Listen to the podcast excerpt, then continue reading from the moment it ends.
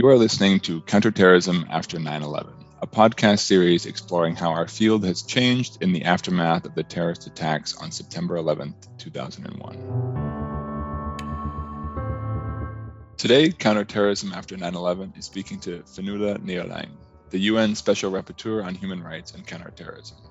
She will be sharing her views on critical human rights and global challenges related to counterterrorism and how they have changed after 9 11. Interviewing her is Tanya Mehra, a senior research fellow and program lead rule of law responses to terrorism at ICCT. Today we have with us Professor Fionnuala Ní Aoláin, and she's the special rapporteur on the promotion and protection of human rights and fundamental freedoms while countering terrorism. Welcome. I'm very happy to have you here with us and to be able to conduct this uh, interview with you. So my first question would be, where were you on 9-11 and what do you recall about that day? So I was in a maternity hospital. I had just given birth to my first son and I was, uh, he was five days old and I, I had taught and lived in New York for many years and I do recall waking up that morning with a very small baby in my arms and thinking that the world had just changed absolutely. We had many friends in New York and my sister lived not far from the Twin Towers. So we were extraordinarily anxious about those that we knew and, um, but there it was. All life was in my arms and all life was being destroyed at the same time. So it was a very, it's a very vivid memory for me.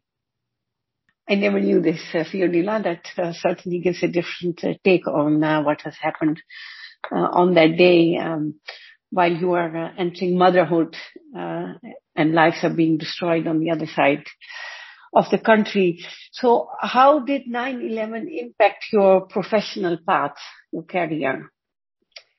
Well, for me personally, I, I, I think uh, many may know, spent much of my life in Belfast, Northern Ireland, and terrorism, counter-terrorism, armed conflict, and the challenges of protecting rights were nothing new in many ways. And so oddly enough, I would not say that 9-11 changed my path.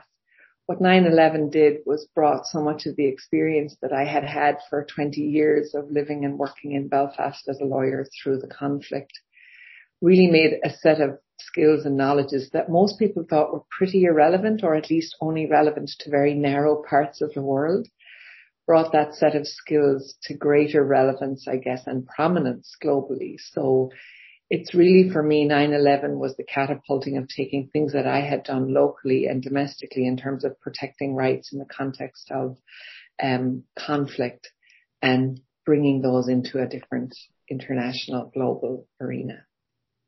The terrorist attacks of 9-11 demonstrated how vulnerable civilians are. As a result, the international community was determined to fight terrorism in all its forms, and the war on terror was born. It was also used to justify the military interventions in Iraq and in Afghanistan. It has led to a proliferation of legislation, policies and practices to counter terrorism. Clearly, terrorism has an impact on human rights and the rule of law. It directly impacts the right to life. But how have counterterrorism measures impacted human rights since 9-11? So I think they've impacted counterterrorism measures taken since 9-11 had, have had a catastrophic effect on human rights. We shouldn't forget that after 9-11, it was very clear, made clear by uh, the then US President George Bush II in his famous phrasing that you're either with us or against us uh, by the Counterterrorism Committee newly established in the weeks following 9-11 in New York. That counterterrorism was a human rights free zone. Human rights was neither welcomed nor wanted in counterterrorism. And that shift, that profound shift, that normative shift has been devastating for human rights around the globe. More than that, in the same breath, we know now, we didn't know it then, but the United States was embarking on a, on a road of using systematic torture, rendition, extrajudicial execution, and arbitrary detention as the day-to-day modality of addressing the war, the so-called war on terror. And the effects of that have been felt not only in the places where the United States has exercised that kind of lawless practice. It may be rule by law. It's not rule of law. Because of course there were rules written, the torture memos, for example, to legalize the utterly illegal at that time. And I suppose the third thing that happened in this period was that we saw the growth of a global counterterrorism architecture, its nascent development through the Counterterrorism Committee, through the establishment of UN CTED, um, and then thereafter CTITF. Again, in their initial inception, largely human rights free zones. Um, I would close by just saying that the effects of 20 years of counterterrorism have been really the marginalization of human rights, but more than that, the idea that you can target people engaged in human rights and law abiding practices and call them terrorists and not be called out in any way, which is why we see the global targeting of human rights defenders, women human rights defenders, eco warriors, women's rights activists, those who simply disagree with their governments being called terrorists with absolutely no accountability for that misuse of the global counterterrorism framework. So you hear a lot also, especially uh, in the years uh, after 9-11, but even now, that counterterrorism measures can be effective even if they violate human rights, that they consider them separate. It can be either or. How do you feel about that? I think it's bunkum. I think there's zero evidence to support it empirically. I think what we know, let's take an example of the extraordinary study carried out by UNDP on pathways to extremism in Africa that demonstrates perhaps in, in, a, in a very clear and unequivocal way that one of the singular uh, triggers to the mobilization of violence, including terrorism, is human rights abuses by the state. I can tell you from 40 years in Belfast that we know, and those of us who've lived in armed conflict, those of us who know it, not those of us who sit in ivory towers in other parts of the world who've never experienced it, know the intimate relationship between abusive counterterrorism, which violates human rights, and the perpetuation of a cycle of violence that includes further violence, further terrorism. There's very little doubt. I think if we were to do an aggregation of academic or policy studies, no one of serious academic credentials would suggest that abusing human rights is good counterterrorism. In fact, I think precisely, we've seen this in the global counterterrorism strategy in recent years, a recognition of so-called conditions conducive, which include violations of human rights. And in a way, I sort of, I, I shouldn't say I have sympathy, but I feel sorry for those who make those arguments because not only are they doing abusive human rights, violative, dignity, um, uh, depriving actions, but they're doing terrible security. They're engaging in acts that are likely to continue to keep us in a perpetual cycle of tit for of violence and that create generation upon generation of new uh, cycles of violence. So what would you consider the biggest challenge that remains today in relation to counterterrorism? Well, I would say we have two big challenges. Counterterrorism in some ways has become a meaningless term. It's everything and nothing. Because as I said, if we look as my mandate does at the practices of states around the world and we benchmark many states all the time, we review national legislation as it in, in periodic and sustained ways. What we see is an epidemic of abuse of counterterrorism. So the single largest problem facing counterterrorism is the abuse of counterterrorism which makes it ineffective, inadequate, and then continues to perpetuate violence in the places where it is allegedly intended to be uh, operating positively.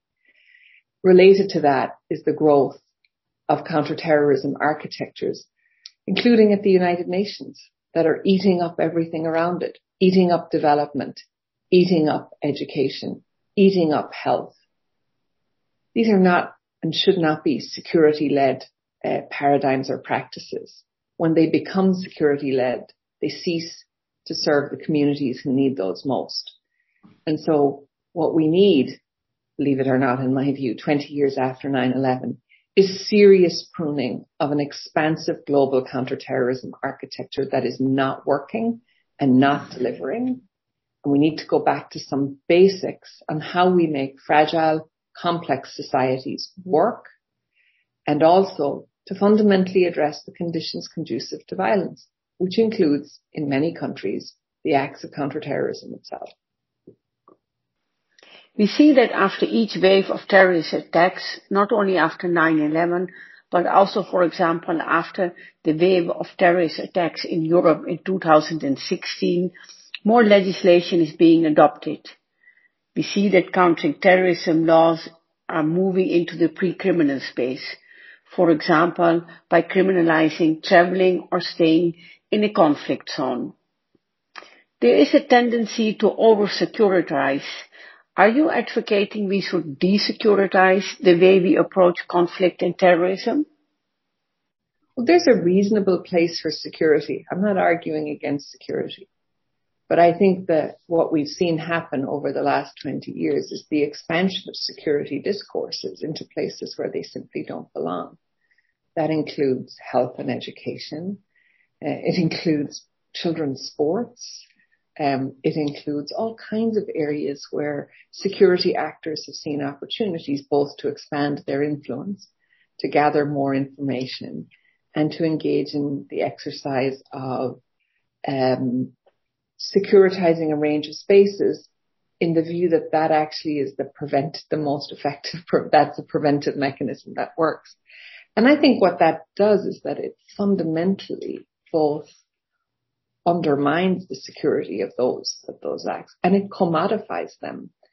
And those on the ground, those who are subject to those kinds of practices are rarely consulted. If I were to give one piece of advice, which I usually give to security actors is listen to the people you're pushing your security measures out on. Go and talk to local communities and let me be, it's not easy to talk to local communities because they don't trust you and they have good reason not to trust you. But this idea that we can produce global and regional and national security in highly masculine, closed spaces where those who are most affected by the security measures never get to sit in the room, never get asked, do these things work or they don't? How do they affect your community? How do you experience this security?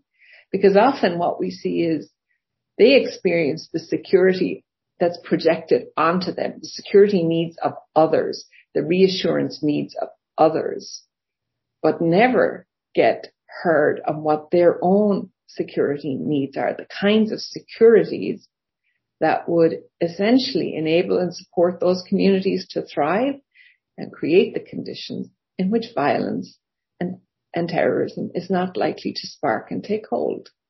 And for me at least, if we took the time to talk to women in most of those societies, we'd learn a lot more than we learn from the men in suits who tend to sit around in New York talking about how to do security in other people's countries. We spoke a lot of the challenges of countering terrorism and the impact on human rights. So what has the international community, in particular the international architecture dealing with terrorism, contributed in the last 20 years? I think I'm very pessimistic, Tanya. What would I say we've contributed? Well, I do think, so for example, I think we've seen more legal clarity around certain uh, acts of violence. So for example, countering terrorism finance, we've seen greater clarity on issues relating to critical infrastructure. There are areas where I think there's been a sharpening and understanding of state obligation under international law. In the PCVE area, I'm just a skeptic because let's just say there's no legally agreed international definition of what is extremism. So states get to call whomever they like an extremist. And from my experience, in many countries, that means the person who's a religious believer, the person who's a minority, the person who's LGBTQI, the woman who is advocating for equal rights is viewed as an extremist because she's, she or they are arguing for things that power in government simply doesn't seem to want to give, even if they're protected by international law. When I look at the international architecture, no, I don't see a, a great deal. What I see is securitization, but I don't see security. And I think the epitome of the failure of the last 20 years is seen in the events in Afghanistan. If our counterterrorism frameworks were working, we wouldn't be where we are. And we are where we are today. Um, I'm deeply cynical about the growth of, of security spaces, both at the UN, regionally and nationally. These do not generally function to serve the communities who have the greatest vulnerabilities to violence well. They do precisely the opposite. So my view is we need a fundamental rethink and perhaps the failure in Afghanistan will be the moment of clarity where we might, with fresh minds, look at what has happened in the last 20 years and be prepared instead of self-congratulations, which is the primary motif of counterterrorism globally, might be prepared to take a long, hard look at where we are and might be prepared to take a look at the cost of counterterrorism in the countries that are often its greatest proponents. So before I turn to a few questions specifically on the recent events in Afghanistan, I wanted to also ask on the lack of definition you already alluded to.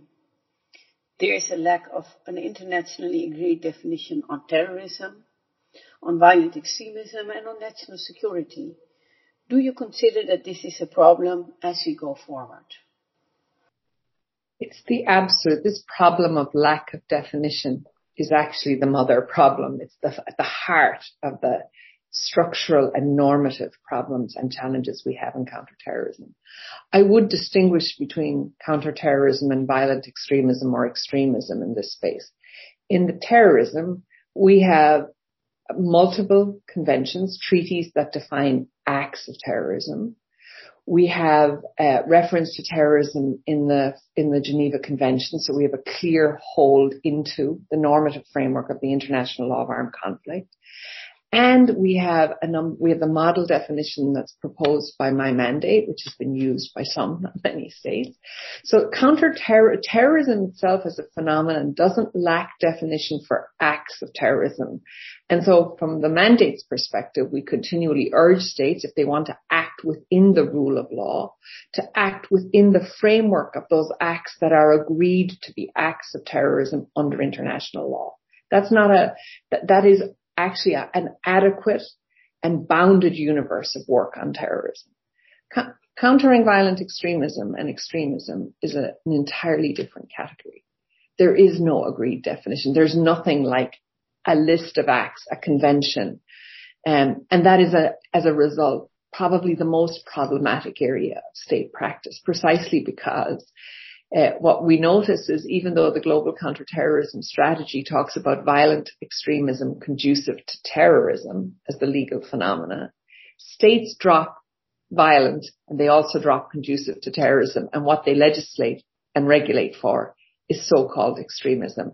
And again, my mandate has tracked closely at national level what's happening in legislation and what we can tell you without any, uh, without any, um, you know, modification, I suppose, is that what we see is rife and sustained abuse at the national level.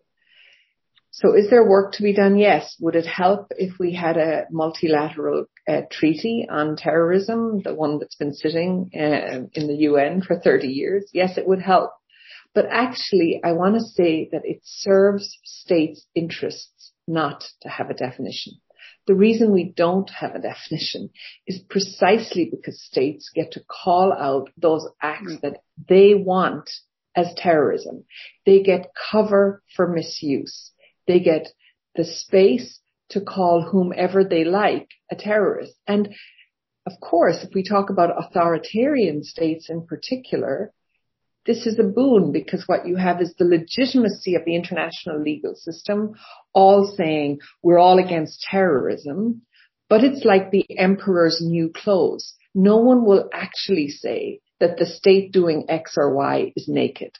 And what that is, is not terrorism because we have the perfect gentleman's agreement. And of course it is a gentleman's agreement because there are very few women in the room when these decisions are made.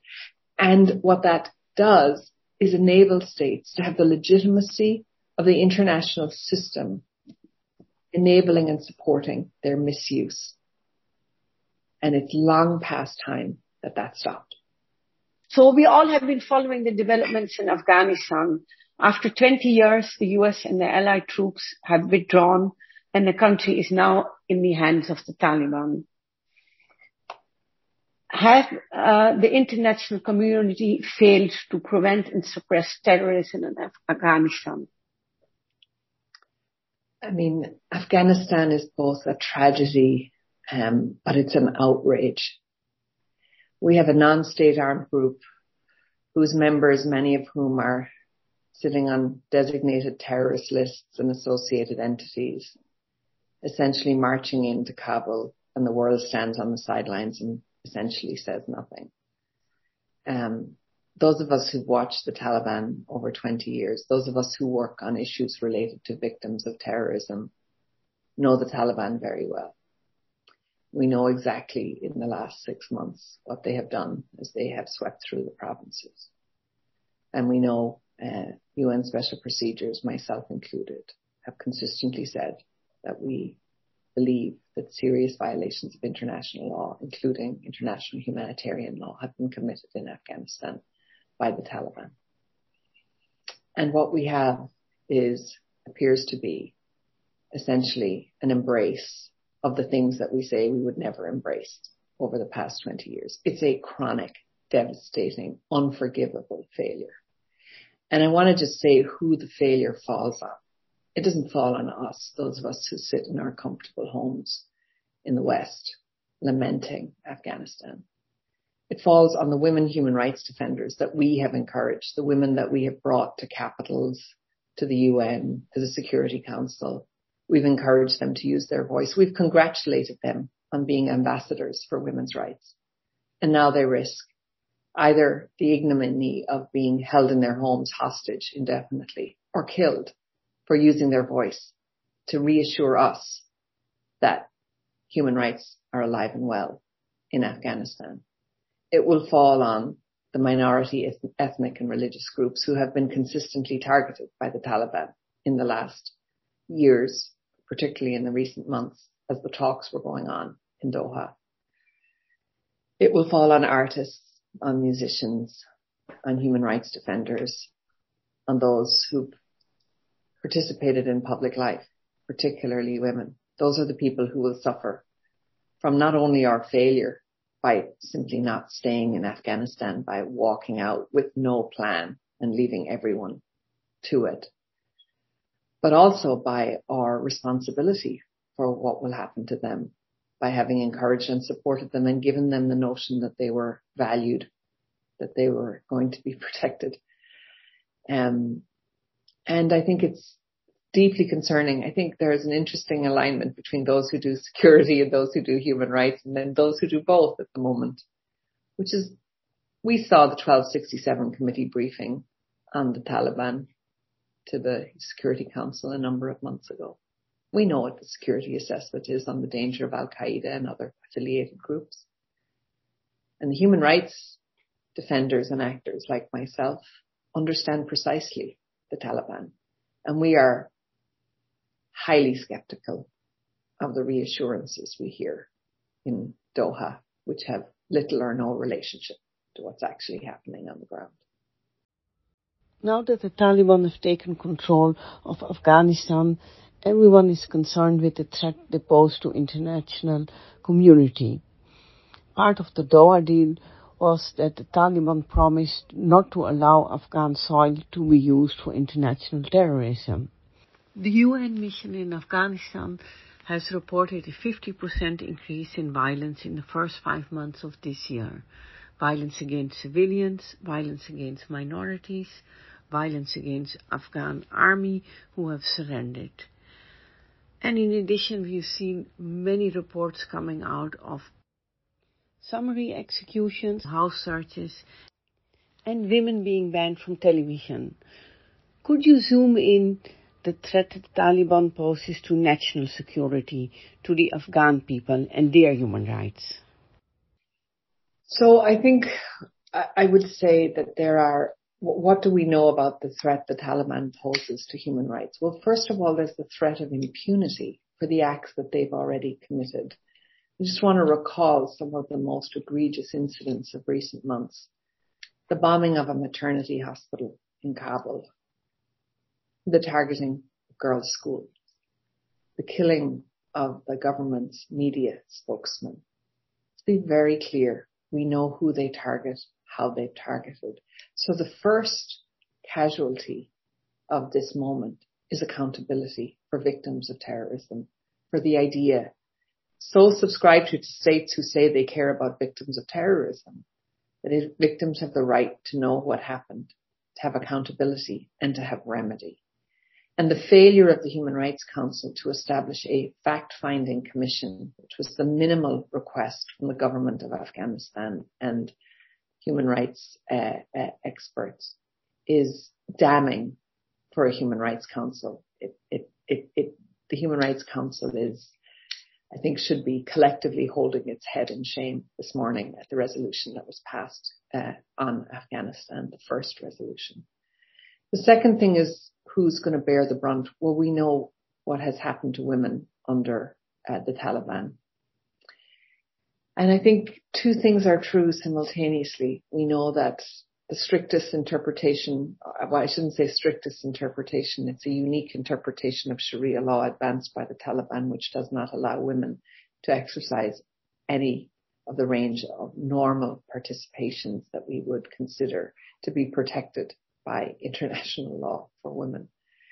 Uh, women in Afghanistan risk the reality of living in a state which will be a state of gender apartheid with all of the consequences that follow for them.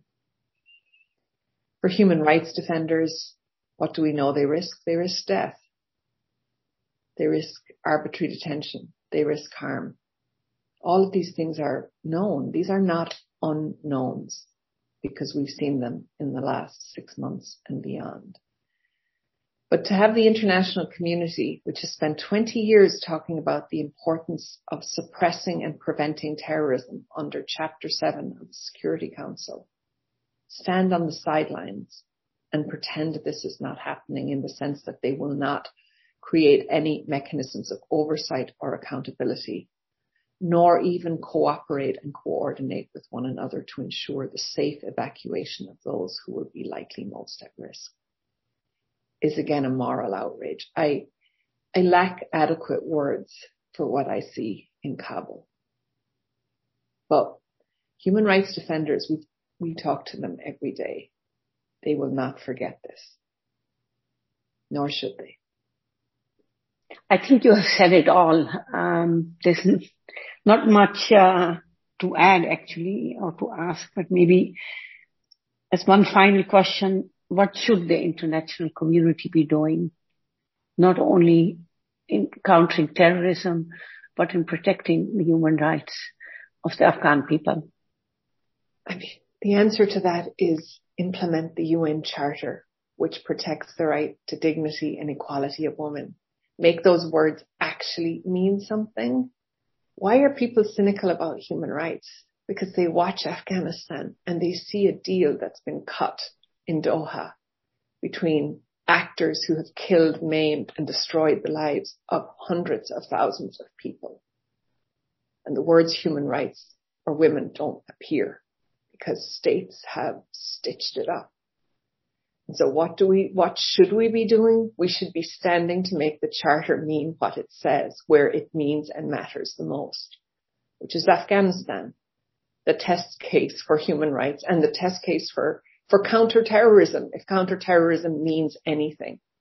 Because what Afghanistan tells us is that actually neither human rights or counterterrorism are worth the paper they're written on because what triumphs is state interest, power in its rawest and most ugly form. And so what do we do in the meantime? Those of us who are standing with human rights are trying to get people out of Afghanistan and telling those who stay that we will not forget them. But that's pretty inadequate right now. It feels inadequate. And I lack a vocabulary again for the moment that we're in because I feel we have left, let so many people down. And those of us who do human rights are in a Sisyphean struggle because we push big rocks up mountains and then we watch them roll down again. And that is just what's happened in Afghanistan.